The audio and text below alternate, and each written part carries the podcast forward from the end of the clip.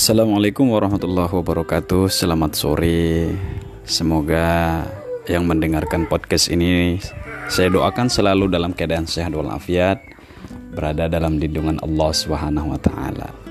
Baik, sore-sore seperti ini kita mencoba mengulas bagaimana hari demi hari kita menjadi lebih baik tentunya karena setiap orang sebenarnya punya naluri untuk selalu baik. Tetapi kenyataannya terkadang kita kalah dalam pergulakan antara kebaikan dan keburukan. Nah, oleh sebab itu kita butuh menambah ilmu, wawasan, pemahaman sehingga hati kita terdorong untuk baik, terdorong untuk selalu melakukan kebaikan bagi sesama manusia. Oke, sore ini kita akan membahas episode pertama bagaimana kita sampai kepada Allah Subhanahu wa taala. Karena sebenarnya perjalanan manusia itu dari tidak ada ketika dia di alam ruh kemudian dilahirkan ke dunia, kemudian nanti akan dimasukkan ke alam barzakh dari alam barzakh nanti kemudian bertemu lagi di padang mahsyar nanti terakhir baru menghadap Allah Subhanahu wa taala dengan membawa amal timbangannya. Maka oleh sebab itu pada episode-episode berikutnya kita akan terus membahas satu persatu sedikit demi sedikit tapi mudah-mudahan yang sedikit itu bisa kita amalkan, bisa kita jalankan sehingga kita menjadi orang-orang yang senantiasa uh, harapannya adalah husnul khotimah atau kita meninggal dunia dalam keadaan akhir yang baik bagi diri kita. Oke, sore ini kita akan membahas yang pertama adalah tentang ciri-ciri orang sombong di hadapan Allah Subhanahu wa taala.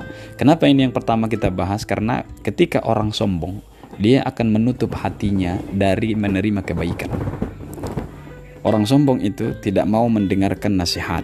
Orang sombong itu tidak akan mau menerima masukan. Maka oleh sebab itu, sebelum kebaikan masuk ke dalam hatinya, maka perlu yang kita bersihkan dari hati kita adalah tentang kesombongan. Bahwa kesombongan itu akan merusak kita, akan merusak kehidupan kita. Makanya dalam Al-Qur'an Allah sampaikan kepada kita bahwa wala tamshi ardi maroha dan jangan kamu sekali-kali berjalan di muka bumi dalam keadaan sombong. Di sini kita akan membacakan pendapat seorang ulama yang mengatakan bahwa min alamatil i'timari 'alal amali nuqsanur ruja'i inda wujudi zalali. Artinya, sebagian dari tanda-tanda orang yang senantiasa membanggakan amal perbuatannya berarti kurang mempunyai pengharapan terhadap rahmat Allah tatkala terjadi kekhilapan pada dirinya. Artinya apa? Orang sombong biasanya akan kecewa ketika terjadi sesuatu yang tidak sesuai antara harapan dengan kenyataan. Dan ini acap kali terjadi karena memang kita mengerti bahwa tugas kita di dunia hanyalah pelaku. Hanyalah ikhtiar, tetapi kemudian hasil dari semua yang kita lakukan adalah atas izin dari Allah Subhanahu wa taala. Maka oleh sebab itu, orang sombong biasanya ketika dia mendapatkan kebaikan, ketika dia mendapatkan hasil yang sesuai dengan harapannya dia akan mengatakan, "Wah, ini adalah hasil kerja saya. Wah, ini adalah hasil dari perbuatan saya." Tetapi dia tidak tahu bahwa apa pun yang dilakukan hasilnya tetap mengikut kepada ketetapan yang Allah berikan. Kalau kita baca sejarah, kita melihat ke belakang bagaimana Qarun laknatullah alaih dulu adalah seorang yang ahli ibadah ketika dia miskin. Ketika dia diuji kekayaan oleh Allah Subhanahu wa taala, apa katanya? Hadza min amali nafsi. Ini adalah perbuatan diri saya. Ini adalah hasil dari kerja saya ketika dia tidak mendapatkan itu dia akan kecewa. Yang sebetulnya harus kita lakukan adalah seperti apa yang dikerjakan oleh Nabi Sulaiman alaihissalam. Nabi Sulaiman, biar para pendengar mengerti, adalah seorang raja yang rajanya melebihi belum ada sampai saat ini raja yang seperti beliau. Kenapa saya katakan demikian? Karena pasukannya bukan hanya manusia, bukan hanya jin, tapi seluruhnya bisa beliau perintahkan. Air bisa diperintahkan, laut bisa diperintahkan, udara bisa diperintahkan, hewan-hewan bisa diperintahkan. Dan semua bahasa ini beliau bisa memahami dan bisa berbicara dengan mereka. Tetapi apa katanya Nabi Sulaiman alaihissalam ketika diabadikan dalam Al-Quran? Hadza min fadli rabbi liyabaluani aashkuru am akfur.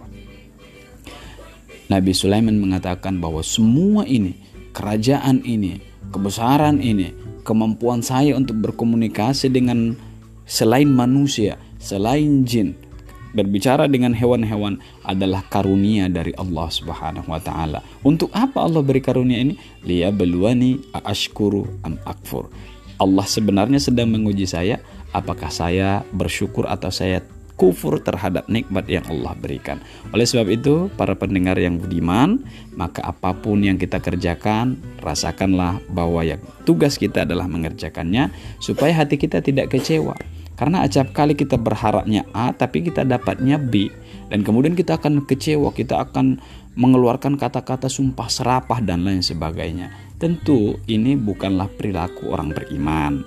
Orang beriman akan selalu mengatakan bahwa ini dari Allah, bahwa ini ujian dari Allah. Ketika kebaikan yang dia dapatkan adalah ujian tentang rasa syukur, ketika keburukan yang dia dapatkan adalah ujian tentang kesabaran. Karena segala sesuatu ada hikmah di baliknya. Asa antakrohu syai'an wa huwa khairul lakum. Boleh jadi kamu benci terhadap sesuatu padahal itu adalah baik untukmu.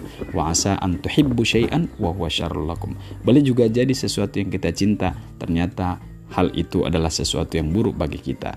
Oleh sebab itu, jangan pernah sombongkan hati, terima masukan, dengarkan nasihat-nasihat orang lain, kemudian kembangkan pemikiran kita dan lapangkan dada kita, gantungkan harapan kita kepada Allah supaya kita tidak pernah sombong di atas ketika berada di atas dan tidak pernah kecewa ketika berada di bawah. Oke, itu saja sore ini episode pertama kita dan jangan lupa untuk selalu mendengarkan episode-episode berikutnya. Wassalamualaikum warahmatullahi wabarakatuh.